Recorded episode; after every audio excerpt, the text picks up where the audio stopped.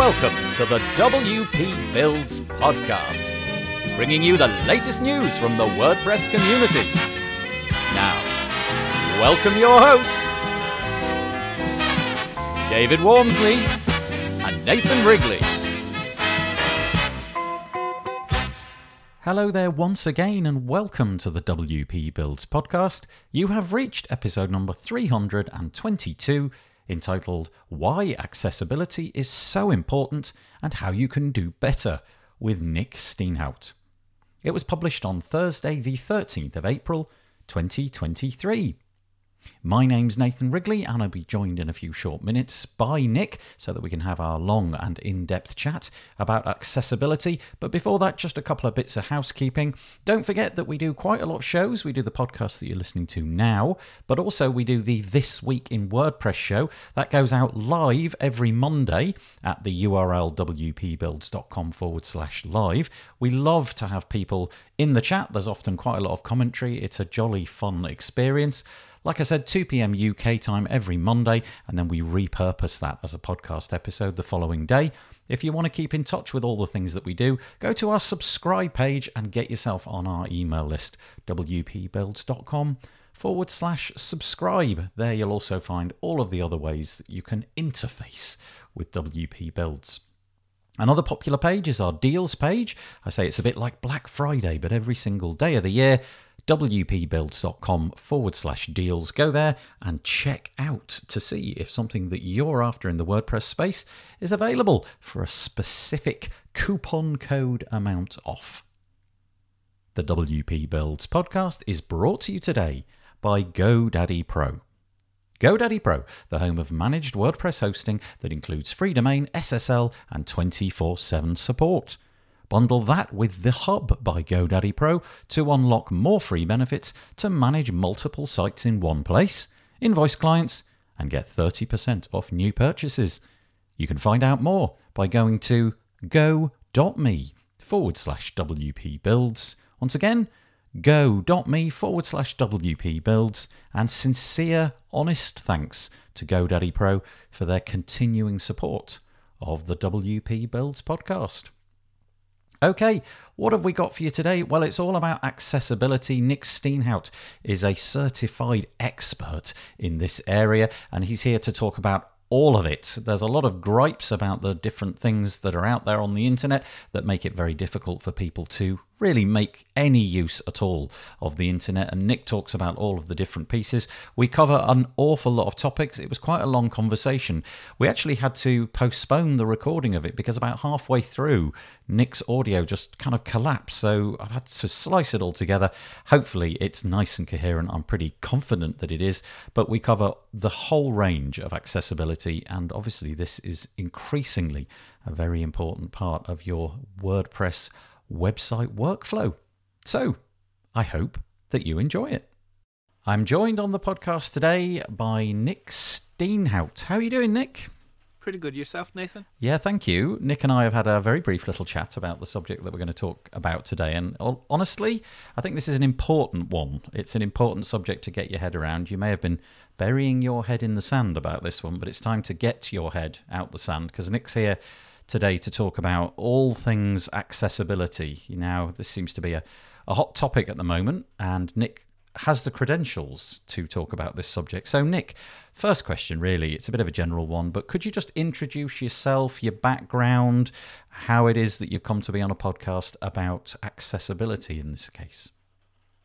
Yeah, so uh, I am Nic Steenhout, and I've been doing web accessibility in one way or another for a very long time, nearly 25 years now.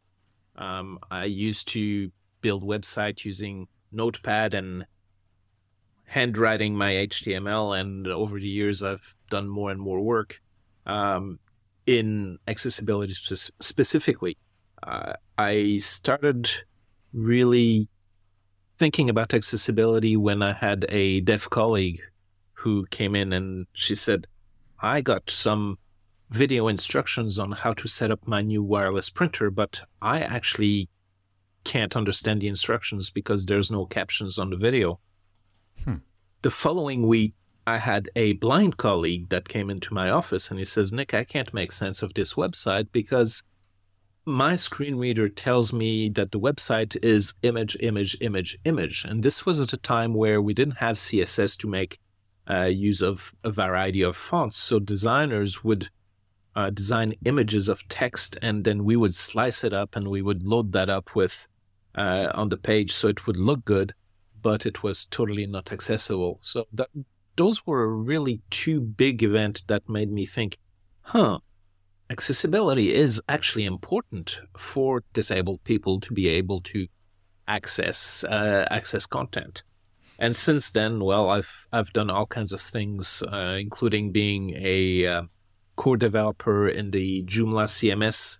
Uh, and at the time, Joomla had just uh, started, so I was there to help make the platform accessible these days I do a lot of public speaking around accessibility. Um, I'm a professional speaker. I do consulting with companies, mostly large companies, uh, Fortune 500, uh, stock exchange listed kind of level of companies, and it's all about making their platform more accessible. So we talk with designers, developers, QA testers, um, talk about strategic planning on how to make uh, websites uh, accessible, but also about changing the culture of accessibility and, and perception of how do we include disabled people at all stages of, of what we do.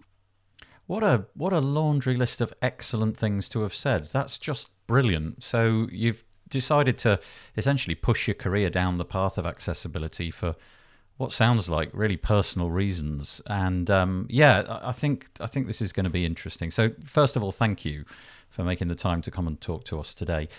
It strikes me that there'll be a real broad swathe of people listening to this podcast, judging by the comments that we get, and I see profiles of Twitter and things like that. You know, there's real hardcore developers, and then there's people who just more or less recently strayed into WordPress and they're just building their first site and trying to get a feel for the lay mm. of the land and how they can do that. And it may be that the word accessibility, whilst they understand what it means, they may have absolutely no conception about the, the broad nature of the ways that people consume the internet. Now, I'll put, put my hand on my heart for the whole of my life. When I've looked at the internet, it has been on a screen typically with a keyboard and a mouse. You know, I'm sitting in a chair and it's all very straightforward. I move the mouse and things do exactly what I want them to do. The, the worst I have is a, a slow loading website that I have to sit there and, you know, just wait for the page to load. Alternatively, I may look on a phone. That's basically the other device. So it's phones, computers, and then a little bit more recently, starting to talk to devices in my ha- in my house. You know, the the little devices that sit in your kitchen and the the Googles and the Siris and all of those kind of things. But that's really a tangential part. Uh, largely, I'm just asking it. You know, dumb facts and things like that. So it's screens and more screens and more screens. And so I consider myself to be, well, fairly privileged in that sense because, like I said, the, the worst it gets is slow internet connection. There's never anything on the page that I can't understand. The images are straightforward to me. I can perceive what they're talking about. You know, all of it works. But that's not the case for a proportion of people on the planet. And and it may be interesting just to lay out the multitude of ways that people do consume the internet who are not like me. Yeah. There's a joke that I used to make that I guess I still make, but uh, you know, the word normal uh, really it's a cycle on the washing machine. Mm. Because there's no norm. We are all different. We all have accessibility issues in one way or another. Um, the most recent numbers out of the uh, United States Center for Disease Control, the CDC, uh, say that 26% of the adult U.S. population has a significant disability in one way or another. Hmm. That's more than one person in four has yeah. a disability. Oh, wow. uh, worldwide, the numbers vary a lot, uh, but typically it ranges, the, the official numbers range between 17% and 26%. And that comes down entirely to the kind of questions that are asked during surveys. So if you ask someone, do you have a disability? Maybe they'll say no, even though they might have a disability. Um, so basically, you know, one in five, one in four is a good, a good guesstimate. So we're starting to talk about a lot of people that have a lot of different disabilities. And if we break it down, we have four main kind of disabilities that that mean that people may have an impact in how they use the web. Um, one is vision impairment. Someone may be blind, someone may have low vision or, or any kind of thing around that range. Uh, the other one is hearing impairments. Someone might be deaf, uh, have no hearing at all, or someone might be hard of hearing. We have folks with mobility impairments. So someone might be paralyzed or they might have some tremors or they might have had a stroke and have difficulty with fine motor control. And the final one is cognitive uh, disabilities. So someone might have played um, rugby once too many times and be hit on the head when they were a teenager, and now they have difficulty concentrating or they have memory issues. Uh, someone might have a, a, ADHD, or someone might have uh, dyslexia. So we ha- we have a whole range of conditions that are disabling that mean that we have people experiencing barriers when they go on the web. The kind of barriers that can be experienced are fairly fairly wide. It can be someone who is blind who's using a, an application called a screen reader that that reads what's on the screen, but because you have a whole bunch of images on your website, they can't actually access the content because you didn't plan for alternative text. It could be someone who's deaf who wants to access your tutorial, but there's no captions on your video, so without text, they can't access it. Uh, it can be someone who has low vision, but you decided to follow a, a trend where uh, gray text on gray background is really the fashion of the day, but there's no contrast. You can't see it. Uh, so, so there's a whole range of ways people encounter barriers, just like there's a whole range of ways people experience the web. Uh, Nathan, you mentioned smart devices. Um, a lot of people will use Alexa to access the web, uh, and they talk to their devices, and the device talks back.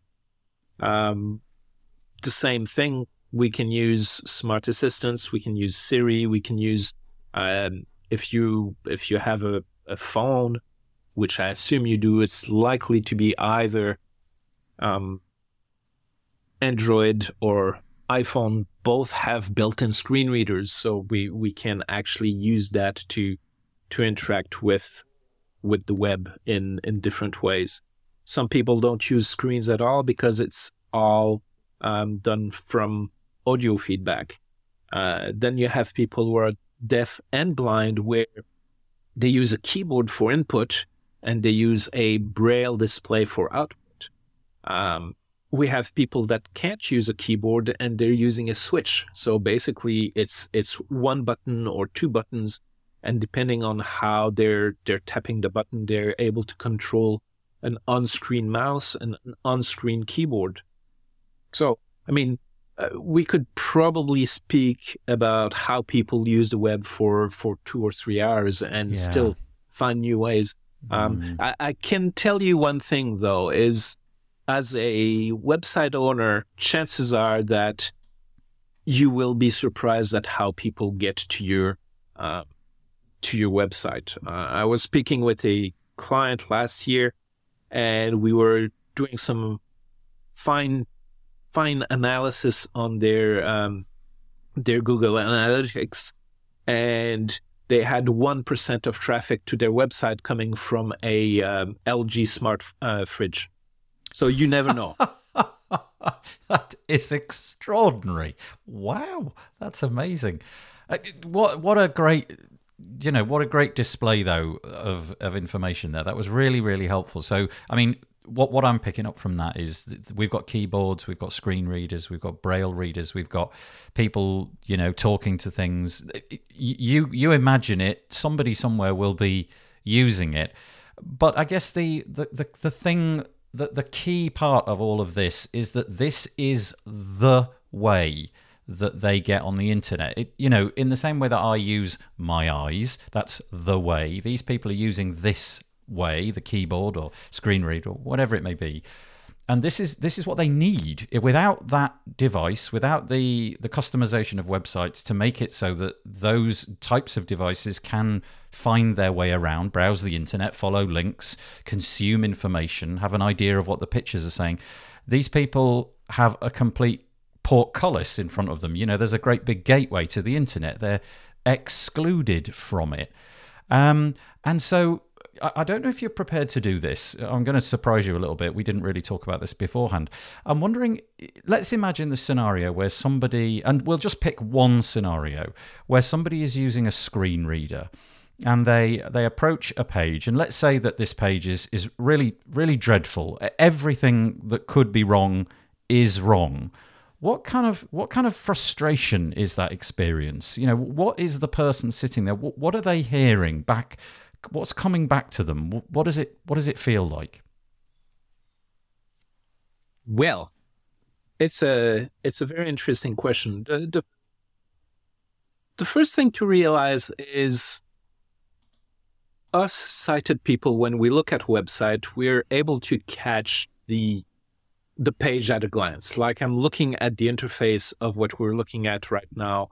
Um, I'm have the typical browser page with the uh, the tabs at the top. Then I have uh, an address bar because I like to see the address bar, and then it's a dark gray screen with on the right of the uh, the screen I have the clean feed logo.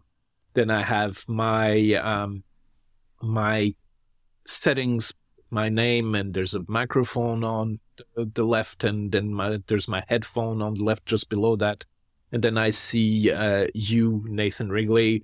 It says it's connected.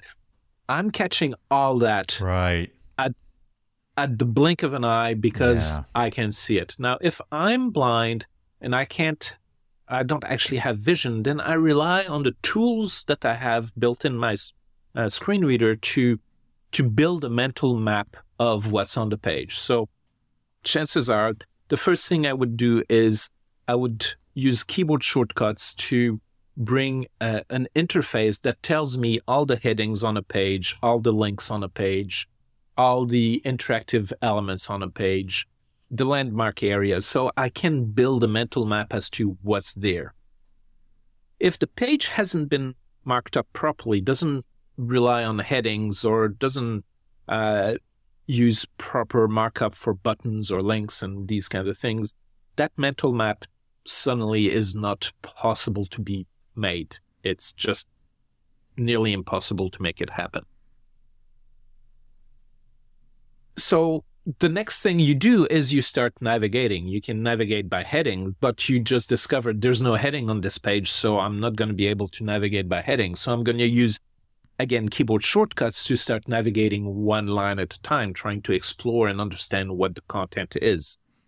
The amount of cognitive load that we've just added to the experience of even trying to figure out what's on the page, which us sighted people can do in a fraction of a second, we've just made the life of the screen reader user so difficult. Hmm. Most blind people I know come to a page where it's mostly unusable. If they have a choice, they will go buy uh, the product somewhere else. They will go find the information somewhere else and they will just not stay on your page. You will get a bounce almost immediately. I'm guessing that the that the experience is well. I mean, it, I think you summed it up really well. We can take in the whole page at one time. You know, I can zoom in with my eyes on the thing that I want most. I can scan across the whole menu, f- slide to the footer, go where I want to go, and and really it's all driven uh, incredibly quickly. You know, I use my fingers to get the mouse to where it needs to be, the cursor to where it needs to be, and so on. It's all happening really quickly. What you've described is an experience of tabbing and you're really looking at one thing at a time. So you, you can do one thing and then move on and try another thing and then move on. And if that experience doesn't reveal to you what you need, you're out of there. It's just a, a dead loss. Yeah, I mean, just the just the unfairness of that, just that alone. Hopefully, people listening to this have got a gist that wow, that just seems extraordinarily unfair in in today's world. You know, that's amazing. Okay, so given that there's these multitude of problems, and we can talk about what they might be uh, in a moment. I'm wondering if we could lay out some of the the sort of low hanging fruit, if you know what I mean. So again, we'll imagine our website. It's in every way it's wrong. There's things to be done in in every regard. What, from your point of view, are the the quick wins, the low hanging fruit? Now, I, I'm not trying to emphasize here that this is this is where everybody must start or indeed that this is where you must finish i'm just thinking everybody likes to move the needle quickly for as little effort as possible so given that's part of human nature what what are the good things to get your teeth into right away yeah. so i'm going to flip your question around a little bit okay so instead of talking about the easy fixes i'm going to talk about the critical items. And there's a lot of stuff we can work on. Uh, the when we're thinking accessibility, the way we have to measure that is uh, called the Web Content Accessibility Guidelines. It's a it's a standard put together by the the W3C, and there are 78 different success criteria, and each success criteria can can be quite complex to address. So, you know, when I'm talking about the four more critical areas, I'm I'm really just chipping the surface. And, and these four are keyboard, images, forms, and contrast. You want to make sure that you can use your website with the keyboard, and that means um, being able to navigate through every single interactive element and you want to be able to um, trigger them. So use the tab key to go forward, shift tab to go backwards, uh, trigger element with the return key or the, the space bar. Uh, part of that, you also want to make sure that there's visible focus when you're using the keyboard. And this is something that everybody can do because everybody has a keyboard you can go on any website today and start using the tab key and the shift tab to move forwards or backwards on a page and see if you can trigger uh, the interactive elements. Right, so right, right. That yeah. that is probably a fairly straightforward things to fix in general, but it's most certainly one of the most important things that you can verify and everybody has the tool and everybody knows how to use a keyboard mostly. So, keyboard. The other thing that we have to look at after keyboard are images. Images are worth a thousand words, but if you can't see, then they're worth nothing, right? Hmm.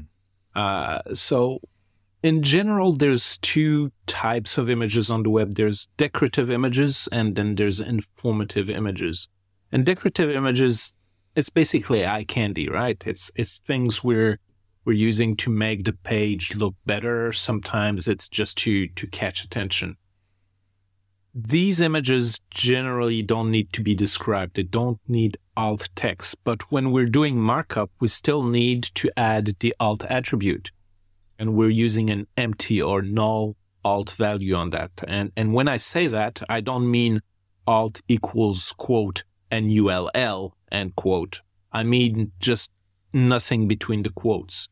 Uh, I say this because I actually had a developer when I said you need null alt text um. on on an image, yeah. uh, decorative image. That's what they came back with, okay. and I had to find all these images. But that's a, another story. the joys of accessibility auditing. Uh, so the other aspect is, of course, informative images. Any image that provides information that is not available elsewhere on the page.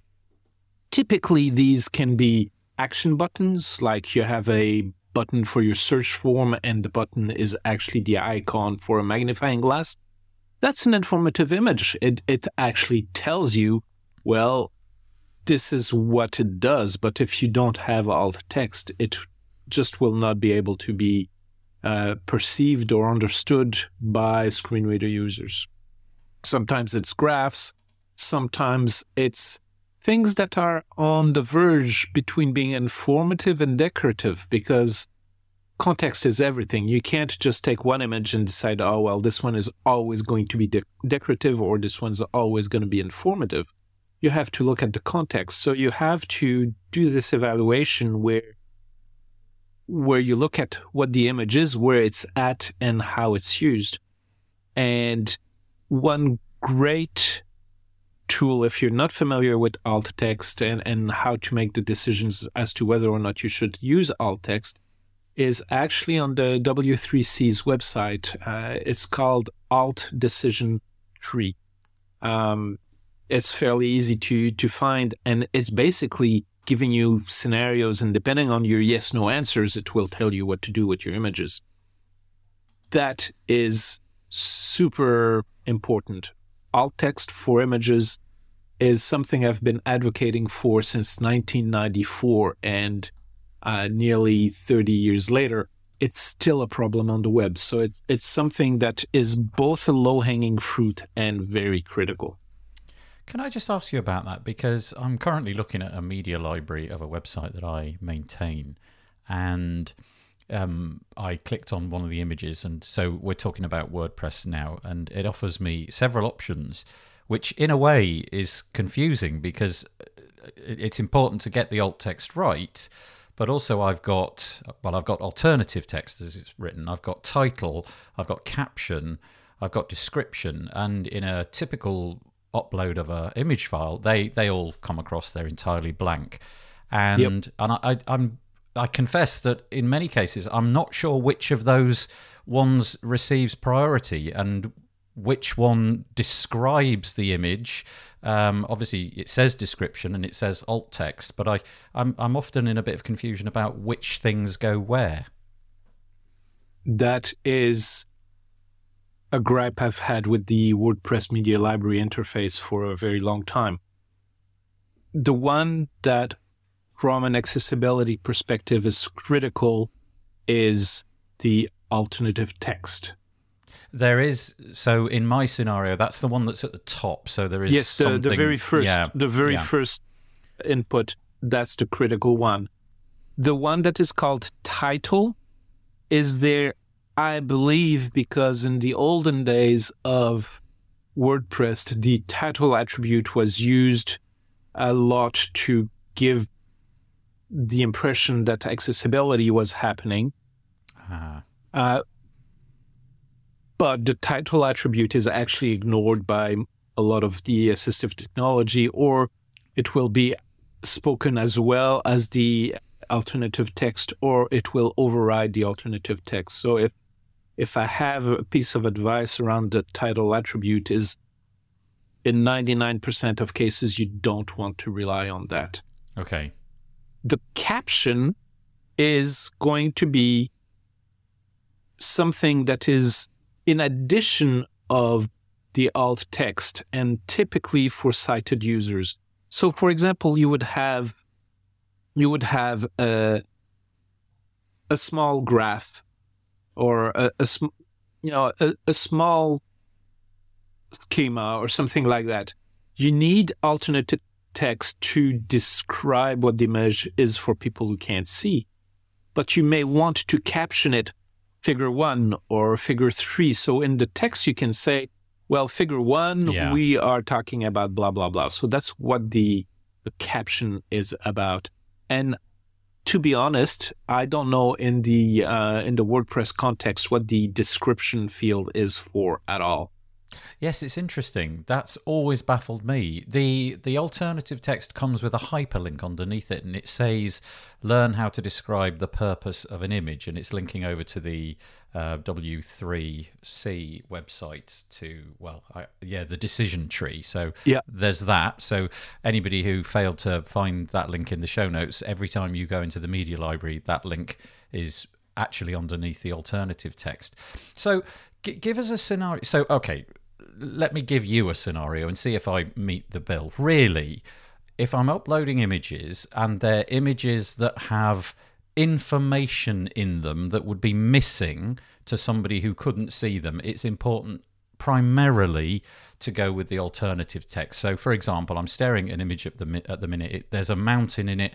There's a cottage on that mountain, and there look to be goats on the on the side of the mountain.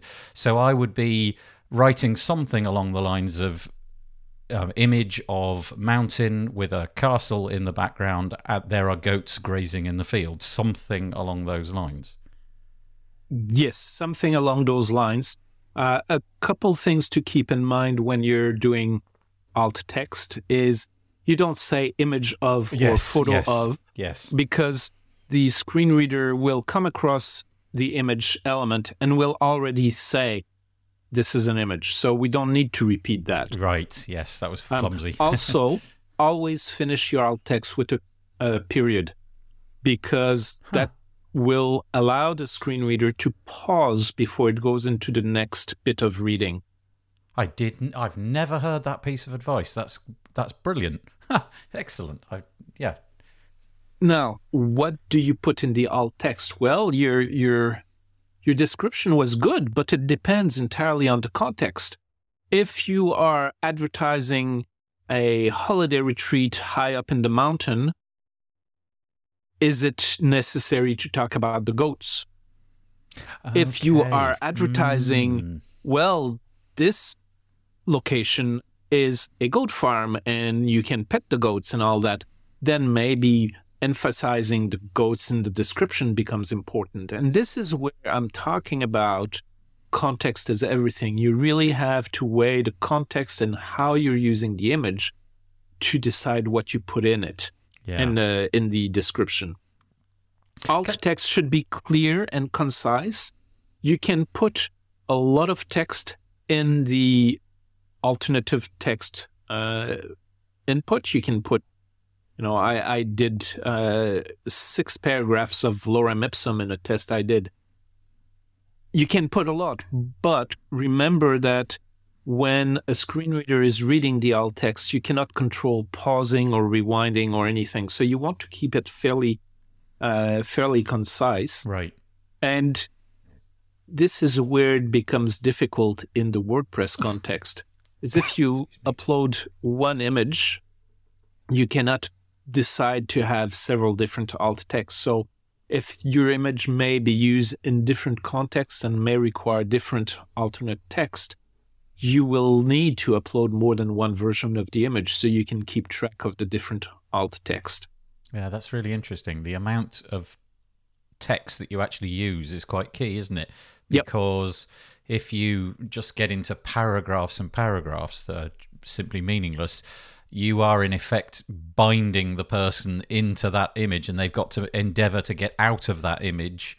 Um, you know, if they get bored halfway through, that's really interesting. Can I just ask on with with the screen readers, do they do they preface what that that they're about to be delivered information about an image is there some description that says to them you know i'm about to read the alt text how does that work when you're navigating the page and you come across an image, you will be told there's an image, and then it will speak the alt text. okay So there's no there's no hey heads up you're about to receive alt text other than oh here's an image and here's the alt text. and if the alt text is entirely null as in blank does it just skip that entirely or does That's it say correct. there's an okay so it doesn't say there's an image but you know we've got nothing to report essentially right Yeah.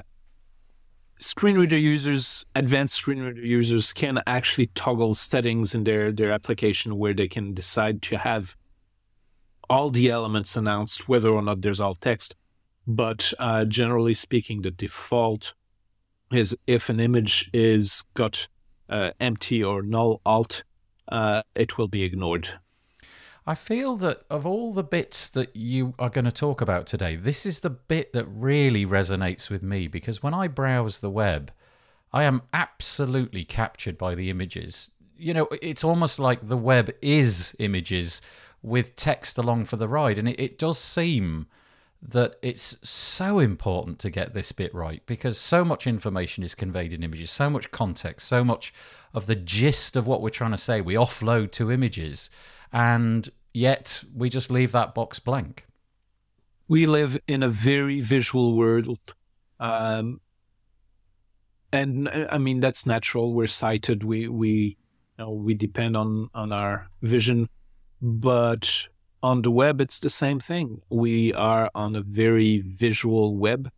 Uh, there's a been a push by a lot of people in the uh, blind community for people to be a little bit more expressive in how they're describing images and to not be too strict on deciding, hey, this is decorative and I'm not going to bother because they rightly point out images create a mood, images help with understanding context in some ways. And from that perspective, they want as much of the experience that sighted folks get. So mm. it's, it's on us to go the extra mile and do that.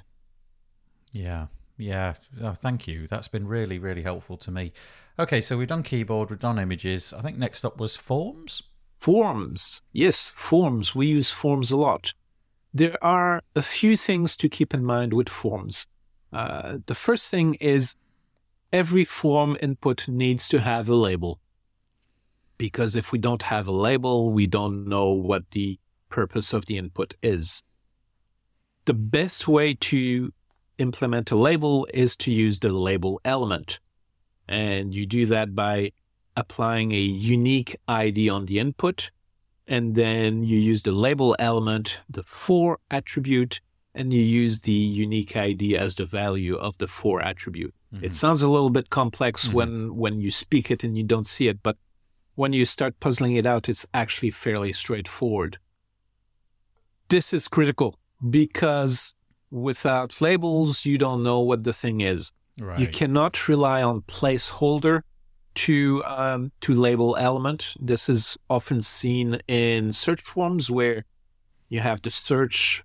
The word search is the placeholder for the search input, and then people start typing in it, and suddenly, well, without a label, the word search has disappeared, and we don't know what the purpose of this input is. So you anymore. go into the form, and literally, upon entering the form, you've erased the bit that they needed to see. That's were. right. Ah, That's right. Yeah. So the placeholder is an element that you should not rely upon for labeling. Sometimes, sometimes you can't actually use the label element and you're going to have to use a programmatic label. And the way you do that is you use the attribute aria hyphen label and then you use whatever text. There's a few more issues, but this is not a highly long term podcast, so I'm not going to go in the other ways.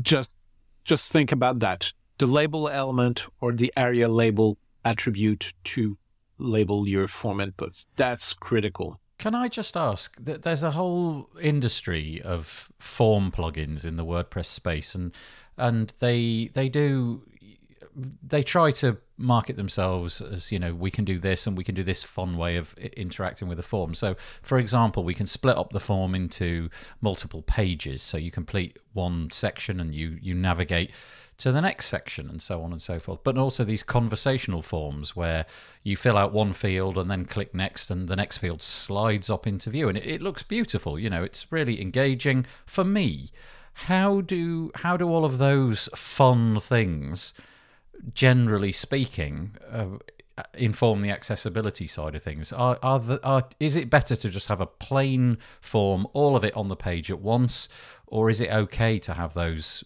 multi-page conversational type forms? I'm going to give you the answer that most of my clients find most frustrating. I'm going to say it depends. Yep. It depends entirely on the implementation. Right. You can make these things accessible and usable. You have to remember things like sliding things on a page. You have to be able to turn off the animation because we have users with ADHD, we have users with vestibular motion disorders, we have users with all kinds of conditions that motion on a page will either make them nauseated, sick, or might even trigger migraines. In some rare cases, it can trigger full epileptic seizures. So these visuals of sliding in and out is neat for a lot of people, but you have to be able to turn off the animations. So that's one example of this is good, but we have to look at how we implement it. Yeah. Now, in my experience, uh, there is not a single form plugin out there in the WordPress ecosystem that is actually producing accessible forms. Not a single one. Uh, some of them have labels, and that's good. Some of them have different things that are okay. Um, I've had to use uh, Joe Dolson's uh, form plugins for the uh, WP7 forms thing because it makes forms better. But one of the other issues that are so important in forms is error messages. So if there's something that is wrong with the form when you go to submit it, for example, you have a a required field that hasn't been filled. Oh boy. you go yeah. to submit and you say this field is required. It's not programmatically associated. So you have this error message that's in the form. But if you can't see, if you're relying on Yeah. a screen Oh. And the error message is not associated with the uh, with the field, then suddenly, a you don't know that the error is there and you don't know what's going on. So you have to look at associating the error message with the input field. So Typic- sorry, Yep. just just to interrupt. So uh, I've seen so many implementations of this. So you click submit, and obviously there's an error, but the errors might be all gathered at the top of the form, above Yep. every input field, or they might be bound to each individual field. It, you know that something is um, highlighted in red or what have you, or they might be under the submit button, all gathered together, or it might just say you know, there's errors. It doesn't highlight which errors, and you've got to figure that out for yourself, largely based upon the fact that you've got empty fields. But okay, so so for somebody using, for example, a screen reader, they've got to navigate to the error somehow before they can even consume the content of the error. Oh, Yep. So th- there's, in an ideal world, if you're going to have a lot of errors, you can do what is called an error bucket. So a list of all the errors at the top of the form.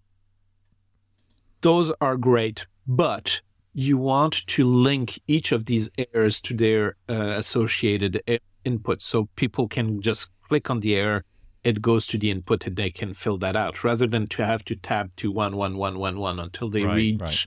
the the right one. You also want to programmatically associate the error with the input, and typically the way you do that is you're using uh, a little bit of aria called aria described by, where you're using that on the input, and you're basically when a user gets to the input, they hear, for example, um, input first name and then because there's an aria described by the error message is going to be described. So it can be first name is a required field. So they will hear all that. Um, the other approach that is really good is to um, to put the error message directly below the field that has an error. You still want to programmatically associate them because one thing most people don't know about screen readers is when a screen reader gets into a form, it will often automatically go into what's called forms mode, which gives the screen reader users different keyboard shortcuts, different ways to interact with the elements. but it also ignores anything that's not a form element. So if you have a paragraph with an error message in it, Right. that will be ignored Right. Whoa, uh, when the screen reader is in forms mode. So you have to programmatically associate that.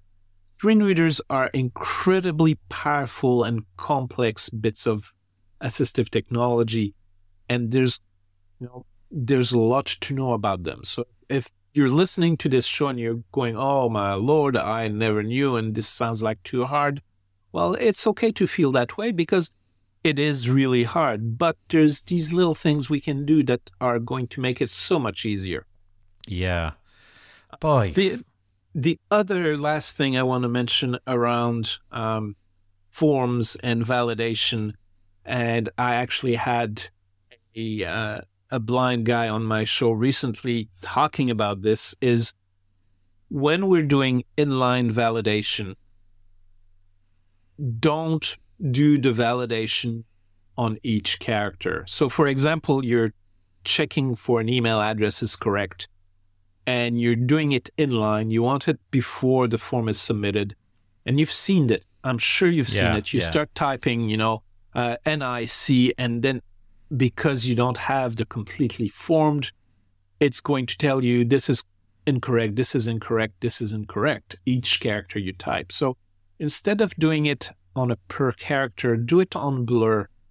Do it once the field is actually left. That's the time you do your validation. That's when you're saying, yeah, okay, it's okay, or no, there's a problem with this. Don't Okay. do your uh, inline validation on a per character because it drives everybody nuts, but it makes it next to impossible to use for blind screen reader users.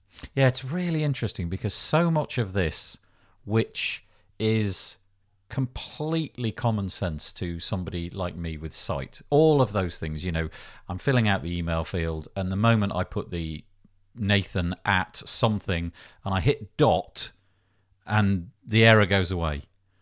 All of that seems brilliant to me, but I can 100% ascertain why that's f- infuriating for somebody who is not me, who is using a screen reader. Yeah, that's really interesting. So wait, validate after you've exited the field. Okay. Yeah. Here's one of the things we see a lot is we see that the error message is important because it is. And we make it in a way that we want to make sure that the screen reader users knows, hey, this is an important error. So we decide to put either a role of alert or an aria live assertive on the error message so we know it's going to be announced. But what you've just done is either you're using alert or aria live assertive, you're going to get the screen reader to interrupt what it's announcing for the user with every time you're pushing that error Yeah. out. So basically, you're starting to write Nathan, right? Yeah. Oh and dear. hey, there's an error on this field. Hey, hey, there's an error on this Oh, field. oh. T, hey, there's an error on this field. And this is where it can really um the the amount of added cognitive load when that happens is unbelievable. Yeah. I, I mean, it, it, it, that is utterly infuriating. That's about the most infuriating thing I can imagine having to go through. You know, you're typing in an email address and every character is essentially screaming at you. You've done That's some. Oh, boy. Phew, Forms seem like a real. I mean, I know we've only really touched on labels and then we got sort of diverted and went off in another direction. But yeah, this is an area which I feel is going to be important. Okay, and then so we've done keyboard, images, forms, And contrast. contrast. Contrast. There's been this thing about gray text on gray background looks fantastic. Yeah, and Yeah. this fad just keeps on going and i gotta say you know if you if you look at a page that's designed with poor contrast you take your phone out on a sunny day and i challenge you to actually look at the page without squinting or having to figure out what's going on Hmm. you want good contrast. And there's really three things to keep in mind around contrast. The first thing is regular text should have a contrast ratio of 4.5 to 1 against its background. And this number, the ratio of 4.5 to 1, is something you can find uh, contrast analyzer tools anywhere on the web. There's dozens of these tools. It's, it's even in your uh, uh, Chrome uh, code inspector. So 4.5 to 1 for regular text. 3 to 1 contrast ratio for large text. So if you have larger fonts, um, headings, anything that's 18 points or bigger is 3 to 1. Then you have non text contrast that needs to also have a 3 to 1 ratio. And non text contrast, it's your images, it's your icons. Uh, in the Cleanfeed interface that we have, you know, we have the microphone that is white against green, uh, green background. We have the headphones that's white against blue background. I haven't done the test, but if I eyeball it, I know for sure that the headphone will pass the 3 to 1. The microphone would probably pass 3 to 1, but probably not 4.5 to 1. Okay. So those are three contrast levels to remember. And uh, it's just so important. You also, when you're talking about contrast, you also want to think about your links. Uh, we often say underline your links, and designers say, but underlines are ugly. And I say, okay, well, if you don't want to underline your link, you have to be very careful with your contrast because the link color itself needs to have 4.5 um, to 1 contrast against the background. But to be able to be identified as being different from the surrounding text, it also have to have 3 to 1 contrast against surrounding text. Right, okay. So that becomes really difficult to find the right color. So just underline your links. It's been the thing for 30 plus years. Just do it. Can I ask, in terms of, let's say you mentioned icons and the the ratio that you need there, what is the so there's a boundary between the background and the icon, and we're trying to make the boundary really clear so that that's the icon, that's the boundary. What are, what is the person perceiving there if the if the the boundary isn't as clear as that? If the contrast ratio is not high enough, is it that it just sort of fades into the background and is more or less invisible? Is it that the, the background is blurry, so it's almost like you're squinting at it? It, it really depends mm. on the person's um, vision condition. Okay. Uh, for some people, it's just going to fade out. Yeah. It's like, you know, if you reduce the opacity of an element, at some point you go from 100% opacity to 80 to 50 to 30. And at some point, it's going to become so faint that you can't see it. For some people, their vision means that if there's not enough contrast, what is clearly visible to us at maybe 50% will not be visible at all. So that's where we have to have that good level of contrast. Yeah, so the background so essentially the icon could be indistinguishable from the the background, aka the icon doesn't exist. It's just not even there. Oh, yeah. wow. Yeah. Okay, so do you feel that you've done contrast to the level that you wanted there? Um, I think so. I mean, okay. I could always talk more about these yes, things, yeah. but as, a, yeah. as an intro, I, I feel a, there's there's a good twelve hours in you uh, about all of these things. But yeah, yeah. So, okay, okay. So the the next thing I wanted to ask is. Um, you've mentioned uh, along the way you've mentioned that you know there's tools to do this and there's tools to do that could you give us a bunch of tools, just a few that you think would get us off in the right direction. And when I say tools, I don't literally mean, you know, browser extensions or tools that you could download. It could be a resource, it could be a website, just something which can push us in the right direction. Yes. Before talking about specific tools, I'd like to talk about the a general workflow that people can implement to make their their accessibility testing a little bit easier. Oh, okay. And there's there's really several levels of testing. And the first thing you should do is you should do automated testing. And there's a lot of free tools that you can use. Um, the two that come to mind are uh, Deque Axe tool, A-X-E, as browser plugin. And what that is going to do is it's going to look at your code and it's going to identify the things that are easy to identify. It's going to calculate your contrast issues. So it will tell you, hey, you've got contrast problems. It's going to look at your form elements and see if you have uh, labels that are missing. It's going to look at your images and see if you have uh, alt text missing.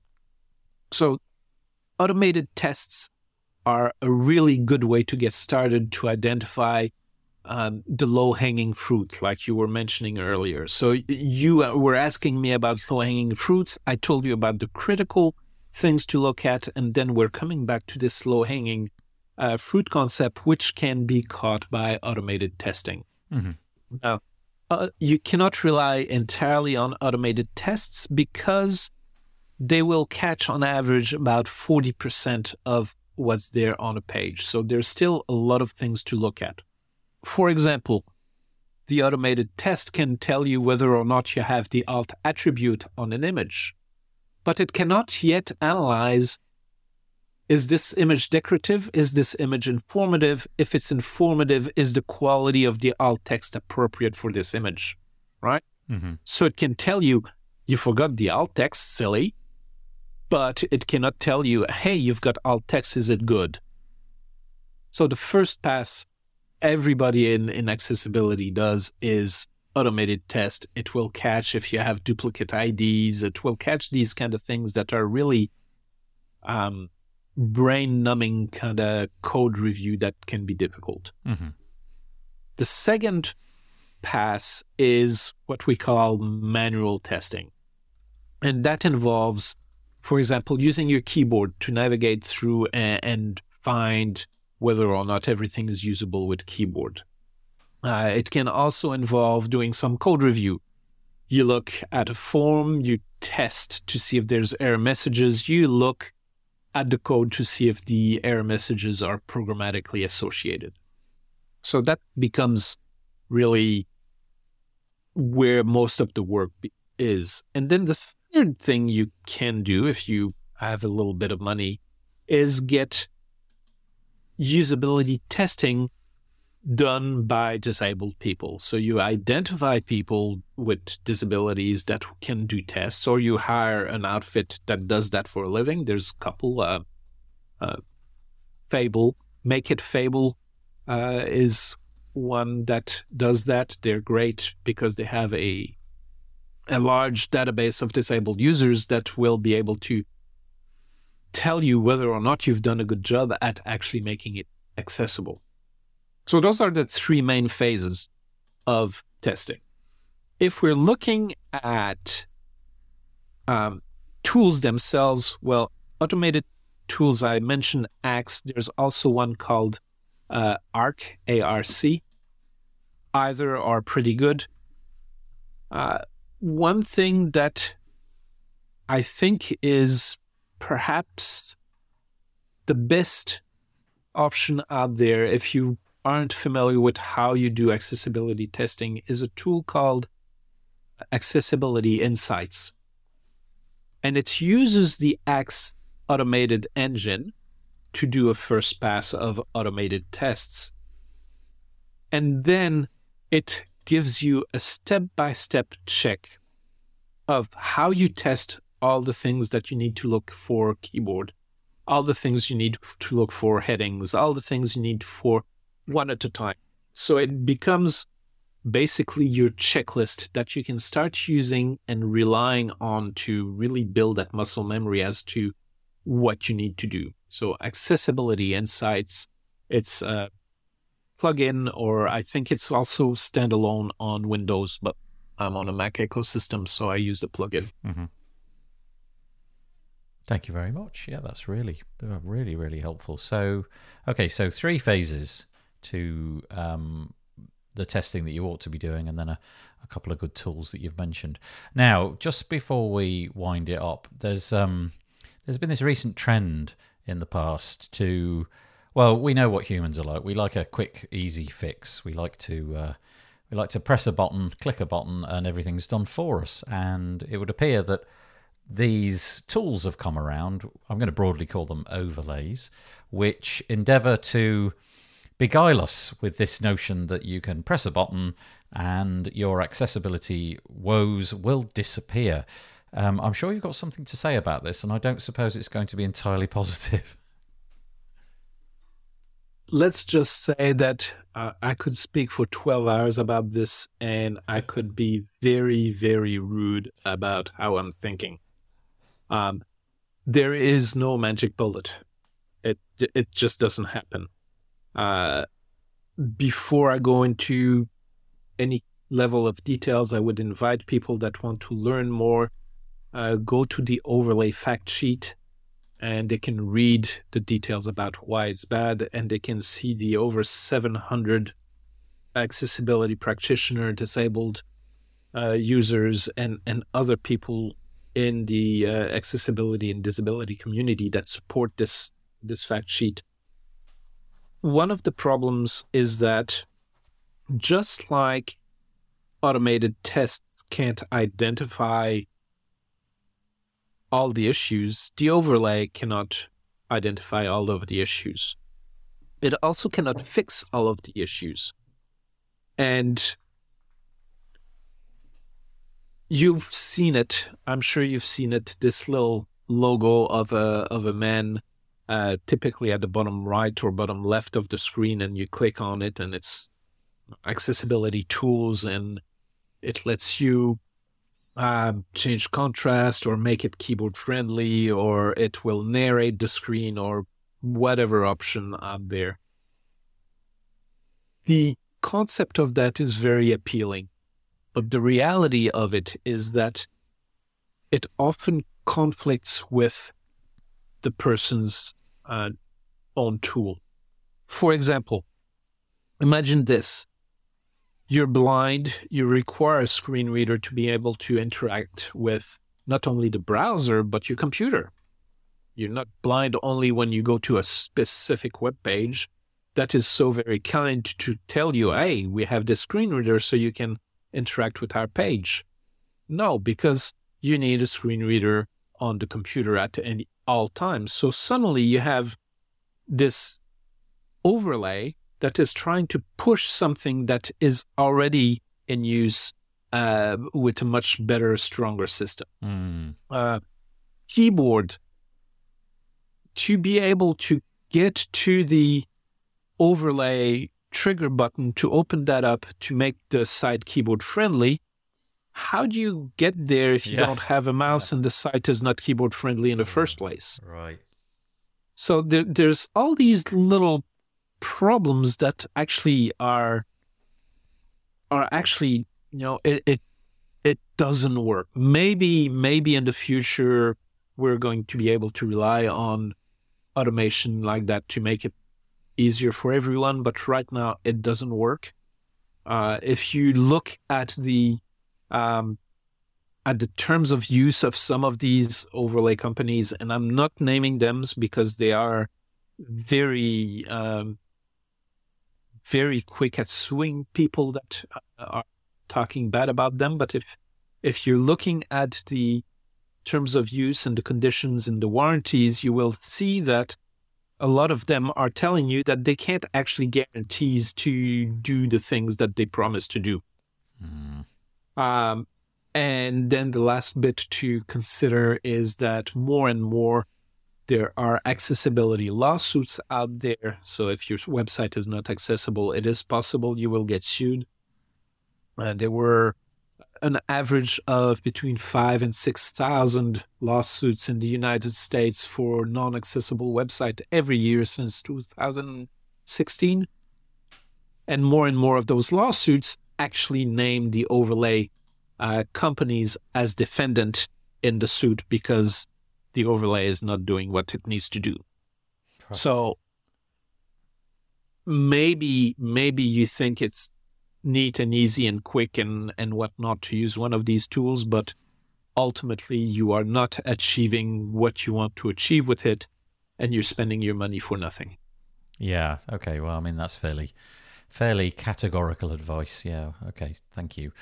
Um, just before we wind it up, I'd like to give you an opportunity to talk about the the podcast that you do and also to mention some other resources that you feel are of interest. So let's begin with your podcast and then move on to other people or websites that you might like to recommend. So tell us about the Accessibility Rules podcast. Yes, the Accessibility Rules podcast, A11YRULES.com, is um, I have two series, and and the one that is really most interesting and most active right now is uh, called the soundbite. It's a series of short conversations I'm having with disabled people, uh, and by short I mean generally less than ten minutes, where we talk about where the disability is, what barriers they experience on the web, and what message they have for designers and developers. And I think this is really powerful because we can talk like we've been talking about accessibility, but until we really understand the impact mm, lack yeah. of accessibility has, yeah. it's just completely different. And to hear it in the words of disabled people is really powerful. And once you've heard it, you can't unhear it. So, mm. um, you know, I I obviously I'm preaching for the choir here. I'm biased. I think it's a wonderful show but I'm also hearing from a lot of people that it is a wonderful show and it's a very powerful thing. So check it out. One episode of week every week on Monday is coming out. So that's my show. Um, resources, the web accessibility initiatives section of the W3C website is absolutely filled with great information. That's w3.org forward slash WAI. There's so much stuff there to to look at. Um, so I think those are probably your your two starting points: my web, my podcast, and um, the WAI website, and then um, look at Deque universities. That's D E Q U E uh, they do the Axe tool, and in the Axe tool, when they're running their their automated test and they're returning an error, they will link to uh, they will link to their explanation as to why these things are wrong, and it refers to the standards. So it's it's actually quite well done. Uh, there's the um, uh, there's the Mozilla web developer uh, tools that are giving really good explanation about different elements and how to use them. And that becomes really important around uh, using ARIA. All the names, the, the roles, the values you can use, that, that becomes quite important. And I think that's probably enough for people to get their yeah their toes wet and, yeah. and get started. Oh, that's really helpful. And very last question: If people would like to connect with you personally because they feel you might be uh, very helpful toward them, what's the best way to do that, Nic? Uh, several different ways. Uh, there's my website incl.ca. Um, so that's my website where I have a blog with tens and dozens of, of blogs around accessibility, and there's my speaker profile there. Uh, I'm on Twitter still, and my handle there is Vavroom, V A V R O O M. I am on LinkedIn. Nicolas Steenhout is good uh, to find me on LinkedIn. And then obviously my uh, podcast uh, has contact info. So a11yrules.com. Nic, I really appreciate you chatting to us today. I realise we're trying to squeeze probably days and days worth of content into a very short space of time. But hopefully, for many people, it's been a bit of an eye opener, a bit of a beginning of the journey towards their website accessibility. Really appreciate you coming on today. Thank you. Nathan, thank you for having me. It's been a pleasure to talk with you. Well, I hope that you enjoyed my chat with Nic talking all about accessibility. There certainly was a lot to cover, and really, I think Nic did an admirable job explaining all of the different bits and pieces. If you've got any comments about that, head to WPBuilds.com, search for episode number 322, and leave us a comment there. It would be most appreciated. We do have a Facebook group as well, WPBuilds.com forward slash Facebook. If you want to search for the post in there, you can do as well. The WP Builds podcast was brought to you today by GoDaddy Pro. GoDaddy Pro, the home of managed WordPress hosting that includes free domain, SSL, and 24 7 support. Bundle that with The Hub by GoDaddy Pro to unlock more free benefits to manage multiple sites in one place, invoice clients, and get 30% off new purchases. You can find out more by going to go.me forward slash WP Builds. Okay, we'll be back next week. We'll have a This Week in WordPress episode on Monday, and then we'll have another podcast episode. It'll be David Waumsley and I having a chat in our Thinking the Unthinkable series. I hope that you join us for some of that. Don't forget to subscribe, wpbuilds.com forward slash subscribe. Have a good week. Stay safe. Bye bye for now.